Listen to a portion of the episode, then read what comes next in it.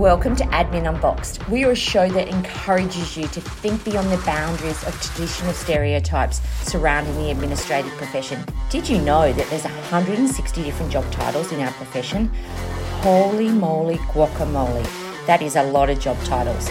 So, our show is about having guests on where we'll unpack the prickly stuff, share industry updates, we'll document, we'll review, we'll show off the admin profession's incredible diversity, talent, and opportunities. It's a show full of honest, open conversations. Lots of cheerleading, lots of joy.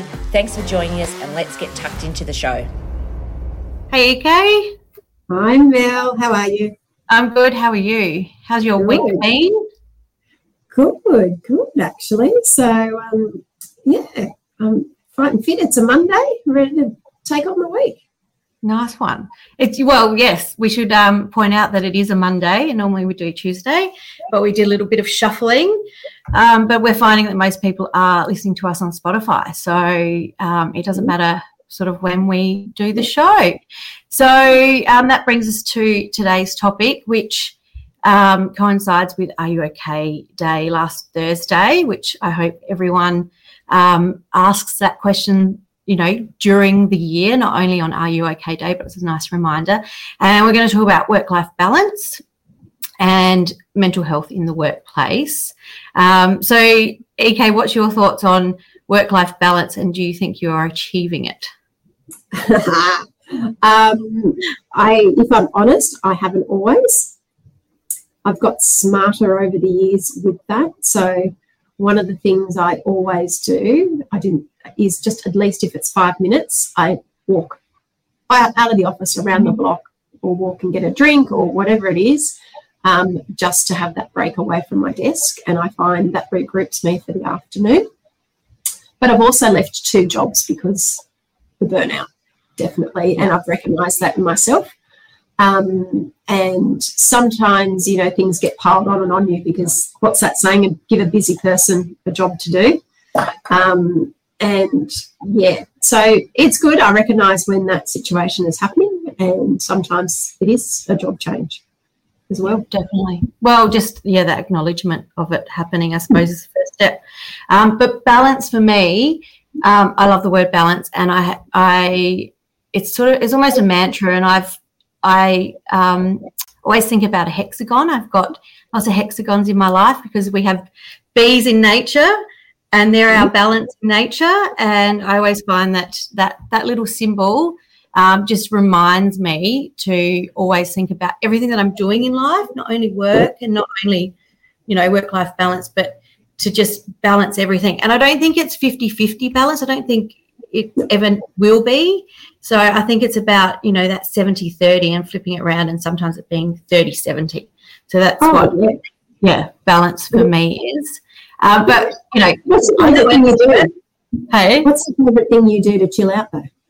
Um, oh, I do a bit of everything. I've got a few hobbies that I like to do. And, um, and then sometimes, you know, after a hard, you know, mental day at work, I'll just come home and, sit on the couch looking through Instagram. Sometimes that that's my downtime, and mm-hmm. I'm quite happy to do that because I'm just mentally drained, and I don't want to look at a computer again. Because sometimes I do my, you know, my um, creative stuff is sometimes on the computer, but when you've been on the computer all day, I don't want to yeah. do that. So even though I am picking up a screen, it's, it's still it's still just fagging out. It's just having that, you know, chill out time where you're not actually thinking.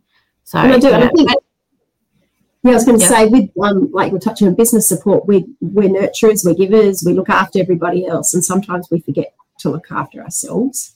Yeah. So it's um, sometimes it's even which I found scary the first time. I took myself to the movies by myself because I didn't want to talk to anyone. I didn't want to go with anyone. Yeah. Just wanted to escape for a bit. And I started taking myself to the movies quite often, and I quite liked it. So um, it's just realizing what you need to do for yourself that re-energizes you, or even sometimes it just moves you away to have that headspace cleared. Yeah, definitely. Um, so we're definitely not experts. So we've got an expert or guru on today. I'm going to bring Kate Connors on. And just before we say good day to Kate, I'm just going to do a little quick intro. So um, Kate isn't a professional administrator. However, she's um, be, she's got 25 years experience and she's a chief mental health advisor, leader in wellbeing and advocate for healthy workplaces. Um, and I want to say that you've mainly worked in the corporate sector and um, Kate has worked with CEOs right through to admin staff. So hello, Kate, and welcome. To- hello, my darling Mel, and it's lovely to meet you, EK. Thank you for having me. You're very welcome. So, just to um, give some background, Kate and I did work together for 12 months um, in the wellness space, which was awesome. I learnt a lot in that time. And then when I, we were talking about work life balance and mental health, I thought, who better to get on than Kate? So, um, if you want to give us a little bit of background of you know your career and um, what inspired you to to be where you are now. And um, yeah, just a little bit about yourself would be great. Thank you. Well, look, I think it's always a bit intimidating when you get introduced as a guru. So let me just kind of preface that that this is um, something. Yes, I absolutely have a lot of passion about, and yes, I certainly do have worked in and around for a very long time. But it's also an area that's constantly growing and lots of new research and science and things like that. So, so it's um, it is also an area that's quite easy to kind of do reading yourself about as well and to learn things about. So encourage everyone, encourage everyone to, to do that. But in regards to my career, oh my God, the story of Kate Connors. Um, so I initially wanted to be a teacher when I was a little gal. Uh, but that was kind of knocked on the head by the parents of my friends who were teachers who said, don't do that, don't do that. Um, and that then morphed into this concept of psychologist. Um, and what I did at university was a qualification that was called, um, it was a postgraduate uh, qualification to my psychology undergrad degree in something called rehabilitation counselling. And rehabilitation counselling, it's not really, um, I don't think that there's still that fourth year program around anymore, but the essence of that study was about how important work is in our overall well-being and um, how we are at our best as humans. So, what I find really fascinating when I think about where the world of work is at at the moment and what we tend to find in conversation about work is that work is something that we all cope with you know like it's how do you cope with work whereas where i started in my career was very much around the foundation that if you've got employment you are a way a step ahead from a mental health and overall physical health and well-being perspective than people who don't have employment um, and that work is actually really, really good for you. Um, and somewhere in the last 30 years, that seems to have been kind of morphed into that we all now feel like we just have to cope with work rather than have this real passion that work is actually something that is supposed to energize us and bring out our best and make us be at our best. Um, so I think over my career, I've worked in a lot of different kind of settings. I was an EAP counsellor. I was one of the people that you would see when you went to the EAP service, and I sat there and saw six or seven people a day. Um, I used to do uh, like response onto mine sites and that kind of stuff. So if there was a fatality on a mine site, I would go off to the mine site and be there to support the managers and the leaders and the people who had been impacted, um, and often families as well of people who were injured or killed um, in workplace accidents, um, all the way through to becoming a leader of a service of the service delivery, um, and that led to me being CEO of a EAP service and COO of a EAP service, um, and um, yeah, then into the chief mental health officer realm which is about trying to keep the orchestra of all of the different things that can go on in an organization that are there to drive mentally healthy workplaces, all kind of singing to the same to the same tune and all working towards the same goals. So that's a bit about my career. Is that what you were is that helpful, interesting, anchor our anchor our conversation? Very helpful. And I love the bit about um, just reminding us that people without a job are, yeah, going to be in a worse position. And you've just made me think I should be so appreciative that I have a job and I have a role that, yeah, maybe I don't like all the time, but I think a, different perspective on it is is yeah, I, I like that. Well, I think it comes down, Mel, to this idea of being meaningfully occupied. So, occupation, you know, if we go back to, um, I don't know, Pride and Prejudice era and all that kind of stuff, it was, you know, how is it that people were at their best then? And they were always looking for an occupation, you know, because if they didn't have something meaningful to do, um, it wasn't good for them. And so the whole profession of occupational therapy is based off that um, principle as well that um, it's really important to have meaningful, purposeful occupation. Um, and yeah, as I say, there's, um, I think, you know, it's probably GFC, recessions, and all that kind of stuff that went on through the 80s and, and 90 well more into the 90s when people were then a bit fearful of, of having stable employment that the whole concept of you've just got to cope you've just got to put up with whatever it is that might be happening in a workplace. Um, because obviously, it's also incredibly important to have financial security. That's a critical in critical enabler of mental health and well-being as well. So it's it's complex, isn't it? Yeah. Like, and as you were saying, okay, you might need to leave a job because it's you know you've tried or you just don't believe that there's um, anything really meaningful that you can do for your own health and well-being in that job absolutely it's better to move jobs but there's still always going to be that what about the financial insecurity that might happen if you if you just leave a job because it's not good for your health? And that's where there are systems that really should be clicking into place because that's not the way the world of work um, particularly in in a in a society like australia should be operating. That's right. It's interesting when the, um, you talk about eap and having those programs in businesses and I think there's probably a little bit of a stigma to people, hey, calling in and, and talking to someone on the other side of the phone or in person. And I think people don't believe that it is absolutely anonymous. Your boss doesn't know. They really are there to help you and your family, whatever you're going through. And I'm, I'm sure you've had a lot of impact on a lot of people's lives that way. Well, I, I totally agree with you. It, it, it, really is interesting that people don't trust the confidentiality of that service because um, having worked within them on the inside of them i can totally and absolutely say um, that the big players you know there's there's just no risk that anything is going to get back to the employer. Though they're, they're i just can't imagine that that's the case from the people i know who work in that sector from having worked in in those organizations myself. Um, i think the eap piece is an interesting one. It does get a little bit of a bad rap that it's only there for when you're not well.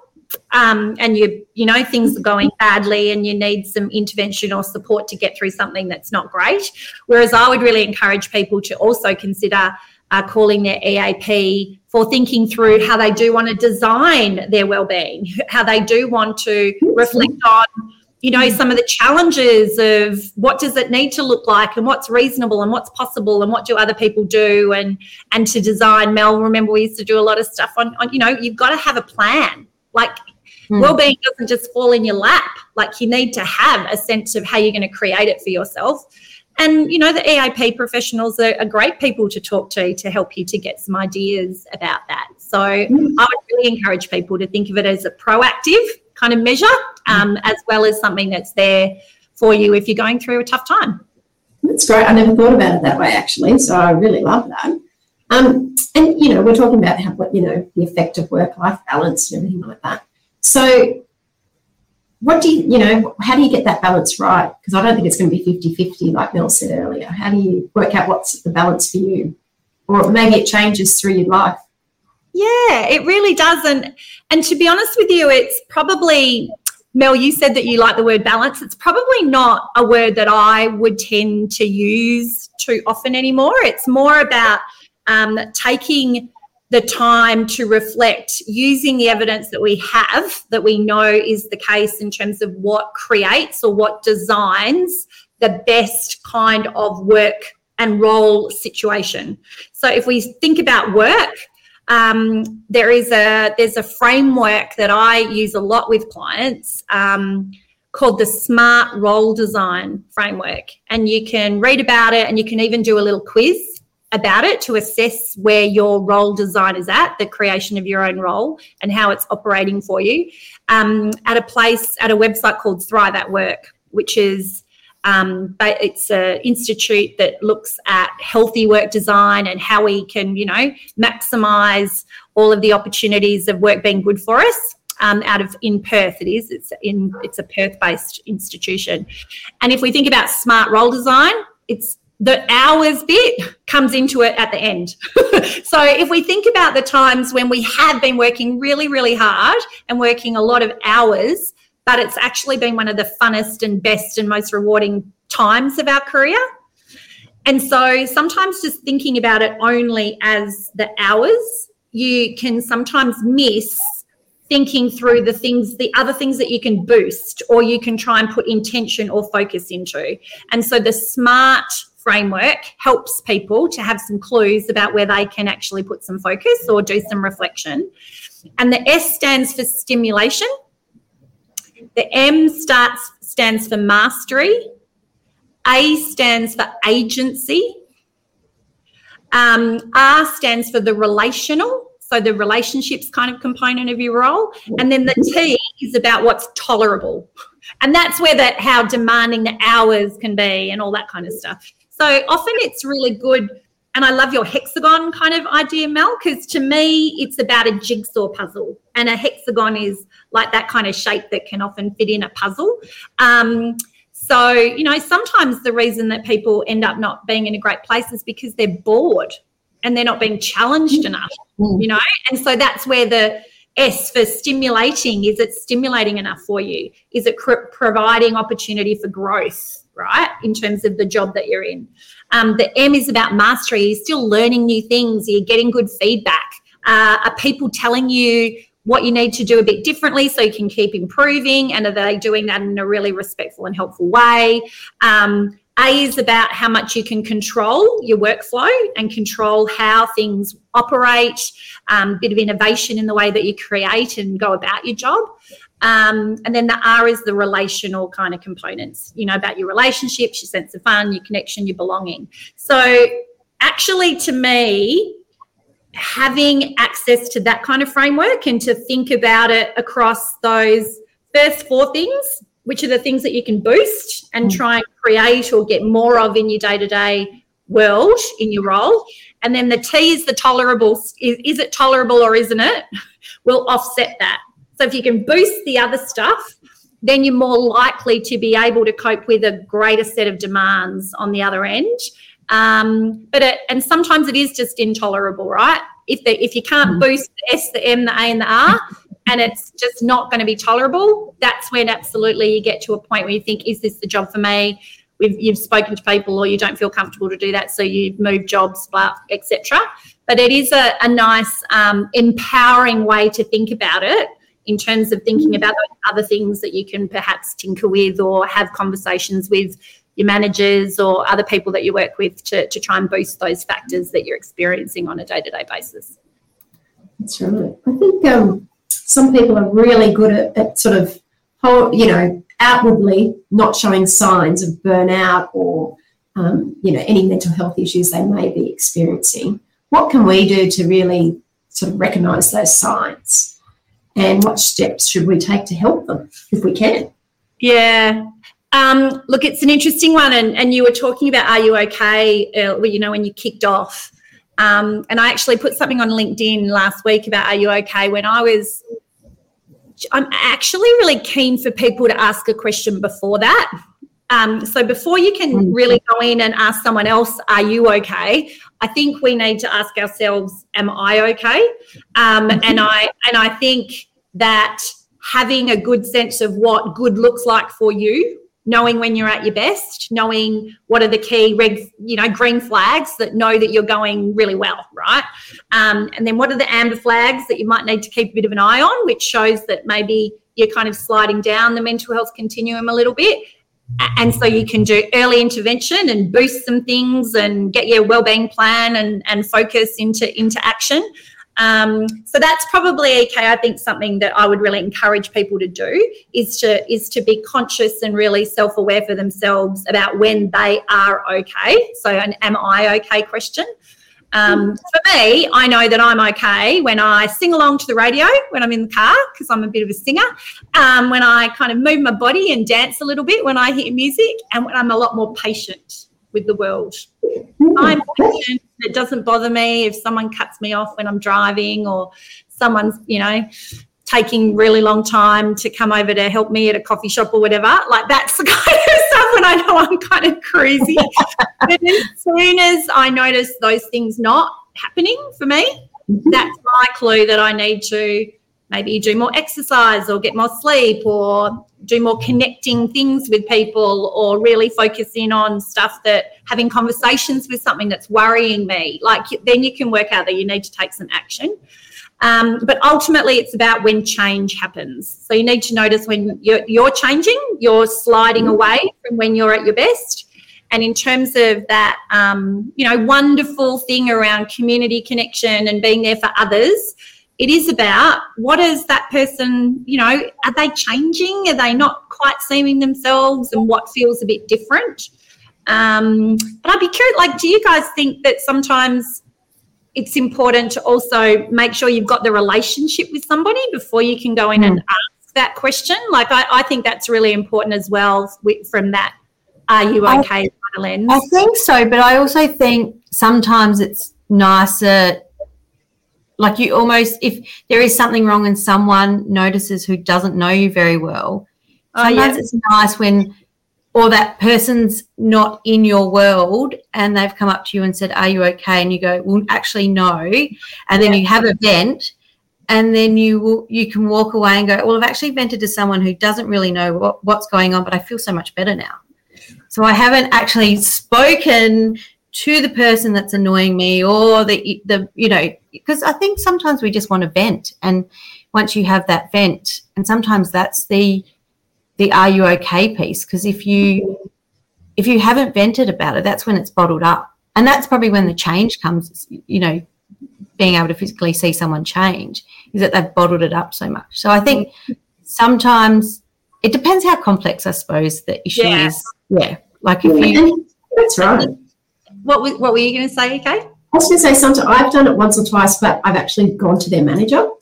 Right. And I just said, have you noticed that such and such probably just not as bubbly as they normally are, or they, yeah. they seem a bit anxious? You know, do you have you noticed that? I was just wondering because yeah. I'm happy to chat to them, but you're the manager, you might have seen more.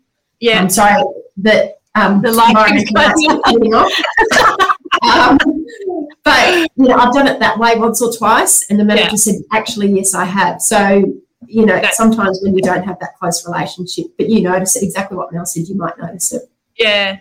So I think that there's um, there's something quite different to someone who is having a bad day and might just need to vent in that kind of you know, hey, what's going on? Are you all right? Kind of question versus when there has been um, change over time and, and a consistent kind of change in someone's behavior that is now more that they really aren't kind of presenting like they usually do in how they interact and how they respond um, in their general mood and that that's been something that has been noticed for you know a couple of weeks you know into a month that kind of timeline um, is when that's when it's more around I don't like to you know sometimes it can feel a little bit too scary for people to for, for, it to be a bit too serious but i think another way it is it is you know we care about you is something going on. Like you're just not seeming like yourself and you haven't seemed like yourself for a couple of weeks you know? It's not just that you're having a bad day you know? So i think those things are quite different. Right. Yeah um, well i was just thinking about um, you know, coming out of COVID and, you know, a lot of people working from home. So there would be a lot of people that, well, I mean, I haven't been, I've been on leave and, and I've been back two weeks, but I haven't been back into the office yet. So none of my work colleagues really, and a lot of my colleagues are interstate now as well. Um, they wouldn't know if I was really having an issue, but but that's it. That I suppose you're not going to necessarily know that, and I know that I need to reach out to people virtually as well to have them reach out to me. But um, just talking about that work life balance within a home office home office and home situation. Is it? Do you think it's getting better now that people are starting to go back into work, or is there still a big issue that people? I know a lot of people like working from home and want to work from home, but then it's almost this. It's not that great for some people. So I agree, Mel. I um I humans are inherently about connection and villages. That is actually how we are designed. Um, and the role of work is an important part of that, right? Is is where we belong, is where we connect in. So, I my personal view on this, and to be honest, there isn't a lot of data on this yet, right? Mm-hmm. So, um, I think that people need to be careful about how much they work from home because I think it can result in people being much less, much more isolated. Mm. Um, and just because something is more convenient doesn't necessarily mean that it's good for us. So I like to use the example of Uber Eats or convenience food or prepackaged food. It's very convenient, but we all know from a physical health perspective that it's you know it's not good for you right? It's there for a reason and a purpose and it's we use it when we most need to use it because there's da, da, da, da. um and i i personally think that working from home is a bit the same. So i think the actual level that it needs to be is going to be very variable depending on who you are and how far away you live from the office and your kids and this and that and mm. all of that, right? Um, so I don't, I'm not necessarily saying about a particular formula of you must be in three days a week or something like that. But I do think that staying at home because it's easy is not a good way to think mm. through what is best for you for your well-being for the longer term because um, it's it's just removing connection, removing learning, removing stimulation, removing some of those things that we were just talking about in terms of smart role design. Um, and so, unless there's a clear way that you're going to get all of those other things, you, yeah. you just do it with care. I think is how I would describe it. And I think um, the other part of it is that it's really well documented how during COVID and working from home, people are saying how hard they find it to switch off. So for me, it's this kind of paradox that people are saying, oh, you know, I find it really, really hard to switch off. Yet I, I found it easier to switch off when I used to go into the office because then I'd have mm. my news and da da da. Um, and yet people are staying working at home.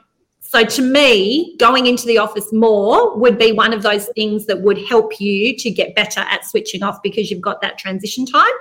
Um, and I also think it's just a little bit more stimulating, you know, shaking up the week a little bit, the design of the week. I think that that's helpful for a lot of people. Again, not for everyone. If you've got different childcare things or a sick parent or like it, mm. it's got to be fluid and you've got to think about it and design it with intention. Um, but but do it mindfully.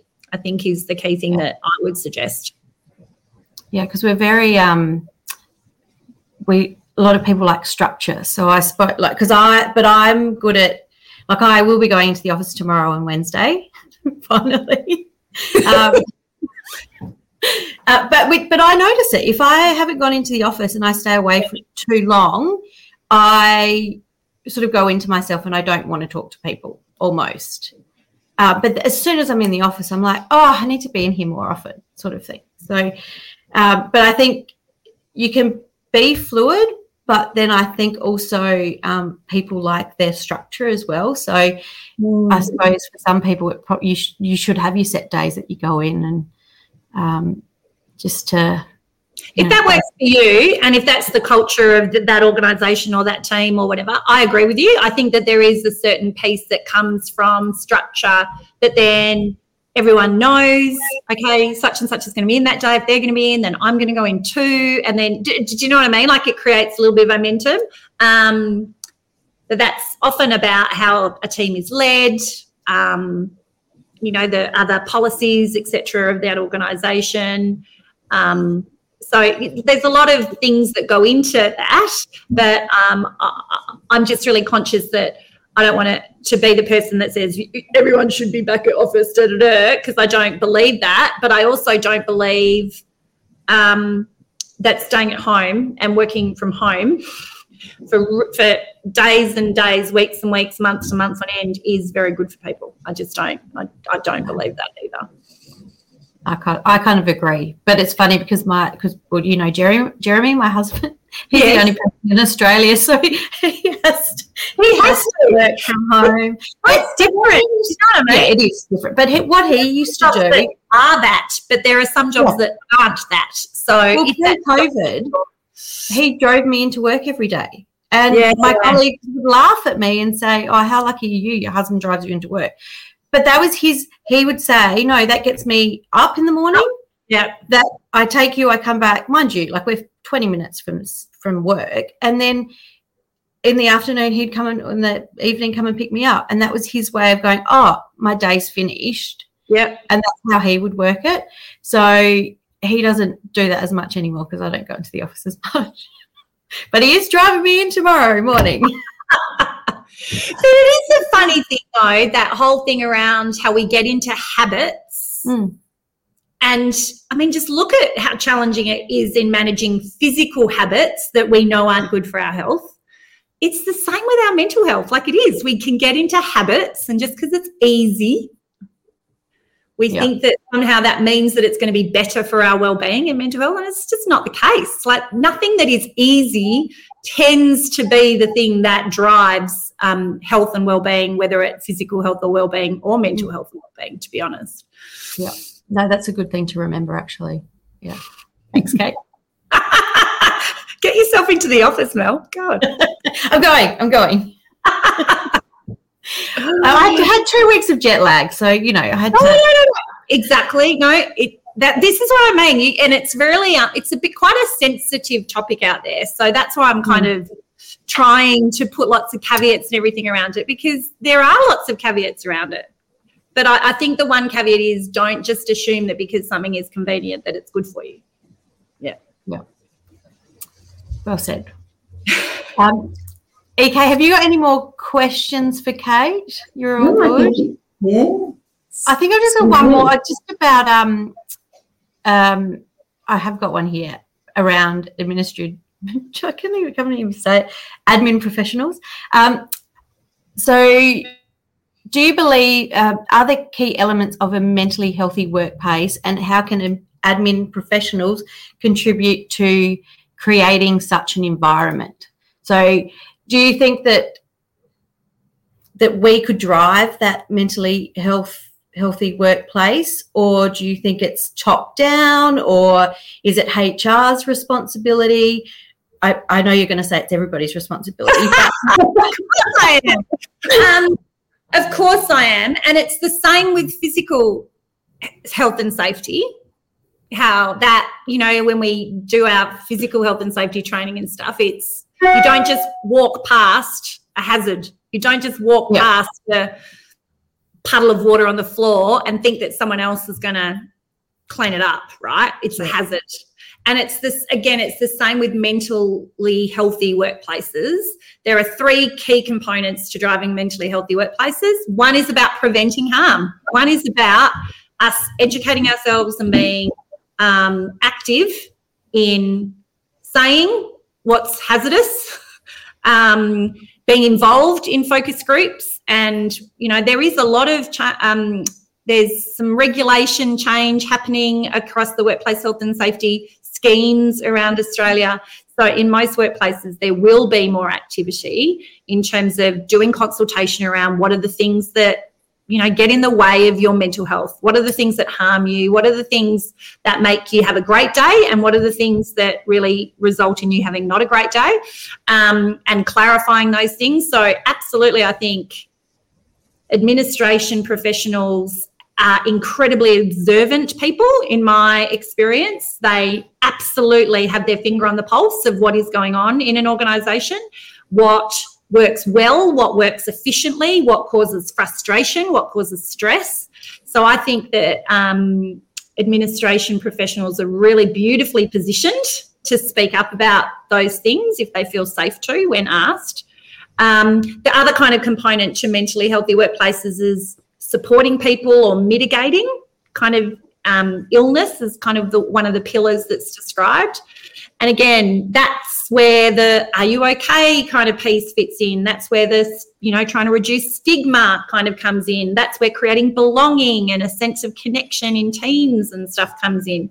Um, and admin people play a huge role in that in terms of what do people like to do? How can we do this? Who's, who's maybe a little bit left out? You know, noticing that, saying something. Um, where are there maybe little cultural divides happening, or um, is something changing and we need to get onto that quickly from an early intervention perspective? Early intervention is a really important component to mentally healthy workplaces too. So I think um, that's a perfect place for admin people to, to feel as though they're having a real impact and meaning.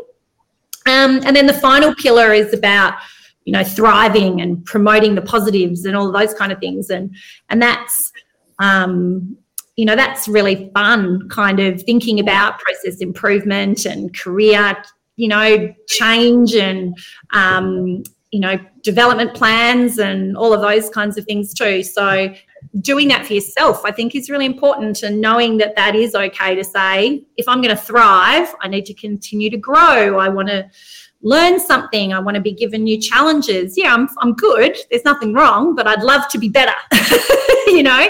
Um, and i think that that is something that i've always noticed in the um, the administrative support people that i've worked so closely with is they're always about how can we do this better? Yeah it's it's fine but how can we do it better um, so I think that though all of those things play a really important role in driving mentally healthy workplaces. Awesome. Thank you, Kate. I think I think we'll leave it at that on that note because it was very um, inspiring and uplifting uh, answer to the last question. So thank you. Thank you for coming on. Thank you for having me, and good on you guys. This is um, um I, went as I said, I think it's brilliant that you are doing this show and creating a connection and creating an opportunity for ad- administration professionals to feel connected and part of a community. It's really important. So good stuff. Definitely. Thanks, Kate. See you later. Bye, Kate. We'll just um, wrap up now. Um, so next topic will be professionals in the education, so primary school and high school. So we've got um, some people that are working in both those sectors there, and how it differs a little bit from the corporate um, and what education they have there. But um, some amazing different perspectives from Kate, then, isn't it? Yeah, it was amazing. I yeah got a lot out of that, and um, yeah, I'm going to jump on that website, and I'm sure we'll put that up as well on all our um, socials. And just um, to wrap up, reminder that we are on Spotify now, which we're finding that's where most of our engagement is. So um, you can listen on the way to work, you can listen while you're doing the dishes, you know, whatever, whenever you need to listen. Um, and we just wanted to mention um, I Run for Hair again, which is the, I haven't written it here, is it 16th of October? 15th of October? Sorry, should have written that one down. Um, and apparently, we've got teams in Melbourne, Brisbane, and Sydney, and Melbourne are leading the charge in the donations. So um, get on to that. Um, and I think that's I think that's all for the moment. Have you got anything else, EK, before we say goodbye? I think we get to say goodbye. goodbye. See you in a couple of weeks. Bye. Wow, what a great show today. Thank you to our guests for joining us. And to stay connected with us, please head across to Instagram, follow us at Admin Unboxed. And if you have any comments or questions, please DM us. We'd love to hear from you. And if you want to join the show, please also let us know because we want to hear your story and your journey and also the expertise that you have in your administrative job here in Australia. Until next time, be amazing, be beautiful, and see you guys soon.